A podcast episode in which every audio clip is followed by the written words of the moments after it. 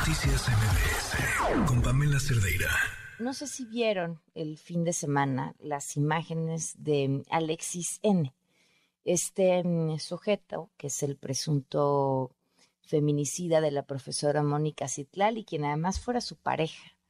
Hay una imagen de cuando ya está detenido que trae una mirada como, eh, pues no, o sea, sé que voy a ser políticamente incorrecta de expresar, pero de locura, o sea, es una mirada muy difícil de expresar, pero que sin duda nos consternó a todas las personas que vimos esta imagen. Seguramente una parte, pues porque traes todo el prejuicio de que ya sabes quién es y por qué lo detuvieron y demás. Entonces, no sé, a lo mejor fue la mirada en el momento o el contexto o, de verdad esto nos tiene algo que decir sobre su perfil.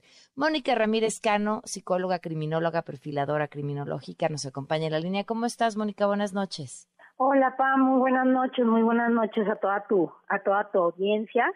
Y este, aquí estoy para lo Oye, supongo viste esa foto. Alguien mencionaba que era, le llaman la mirada de las 100 yardas o 1000 yardas y que estaba relacionado con personas que vivían situaciones traumáticas. Eh, esa foto, para empezar, yo creo que es importante lo que mencionabas, ¿no? O sea, el momento, pues quizá no fue, no es el más correcto porque pues es, es como el, el, el mugshot, el, la foto así que te toman en, al momento en que, en que te ingresan, ¿no? Y, y bueno, pues además, como también mencionas, esta parte de ya el prejuicio que traemos, o sea, este es un feminicida que desgraciadamente tendemos a juzgarlo pues, antes de otra cosa. Y vamos socialmente. Pero sí fíjate que sí me llamó mucho la atención este como como psicóloga y como como criminóloga esta parte de, de su mirada. Es una mirada vacía. Es una mirada vacía. Ahora yo me atrevería eh, en un porcentaje pues significativo a asegurar que él eh, estaba probablemente bajo los efectos de alguna droga. Ya de alguna droga este pero pero es una mirada vacía es una mirada que tienen las personas a las que yo me dedico a entrevistar eh, donde no, no, no hay sentimientos donde no hay empatía donde no hay eh, no tocas nada sólido dentro dentro de esa persona, ¿no? Es como como como estar viendo no sé, al horizonte, o sea, no hay nada. Entonces, sí sí sí claro que la vi, por supuesto que que dije qué está pasando con esta persona, ¿no? Y es tremendo porque bueno, parece ser que también pues la expareja de él ya eh, murió en circunstancias pues también un poco un poco raras y sospechosas, ¿no? Entonces habría que ver con los estudios que le van a realizar y con los estudios que le van a, le van a, sí, pues a, que, se van a llevar a cabo, eh, pues de qué patología, de qué psicopatología estamos hablando. Pero de antemano, eh, híjole, pues es que viendo esa imagen y quizá malamente de mi parte, eh, porque es muy irresponsable profesionalmente, pero sí, sí, estamos hablando de una, de una psicopatología por ahí eh, con un alto grado de psicopatía. Claro. Ahora, eh, ¿y qué decir además? De, porque los detienen a los dos, a él y, la mamá. ¿Cómo entender estos entramados criminales que, que, pues obedecen a, todo un entorno familiar? Claro, bueno, mira, pues no nos es ajeno el hecho de que, por ejemplo, pues el secuestro sea un, un delito familiar, ¿no? En donde está involucrado el tío, el abuelo, el papá es el que es la voz, el tío es el que levanta, el, etcétera.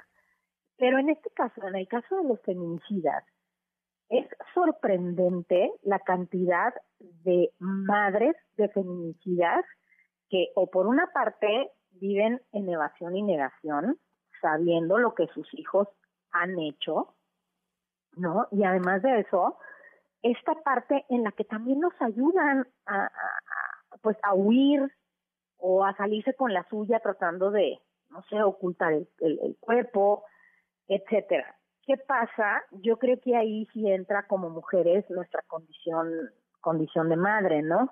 y que siempre pues vamos a proteger a nuestro a, a nuestros hijos, pero sí no es el primer caso de un feminicida a quien lo protege la mamá o a quien la mamá ayuda a que salga bien librado de esto. Si, si o sea, si, si no me equivoco, todavía tenemos un feminicida prófugo porque la mamá lo ayudó a escapar.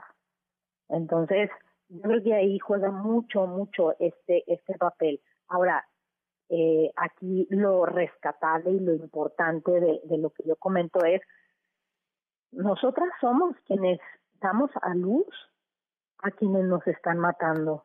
Nosotras somos quien, quien, quienes los cargamos nueve meses en el vientre. Y, son los hombres los que nos están matando a las mujeres. Entonces, ¿qué está pasando? O sea, ¿por qué están los hombres de México tan enojados?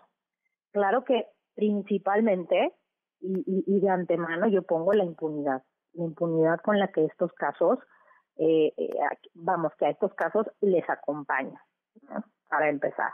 ¿Por qué? Pues porque dicen, bueno, pues si no han acabado de atrapar a todos los que llevan como 50, pues seguramente... me confirman si ya tenemos a Mónica, por favor.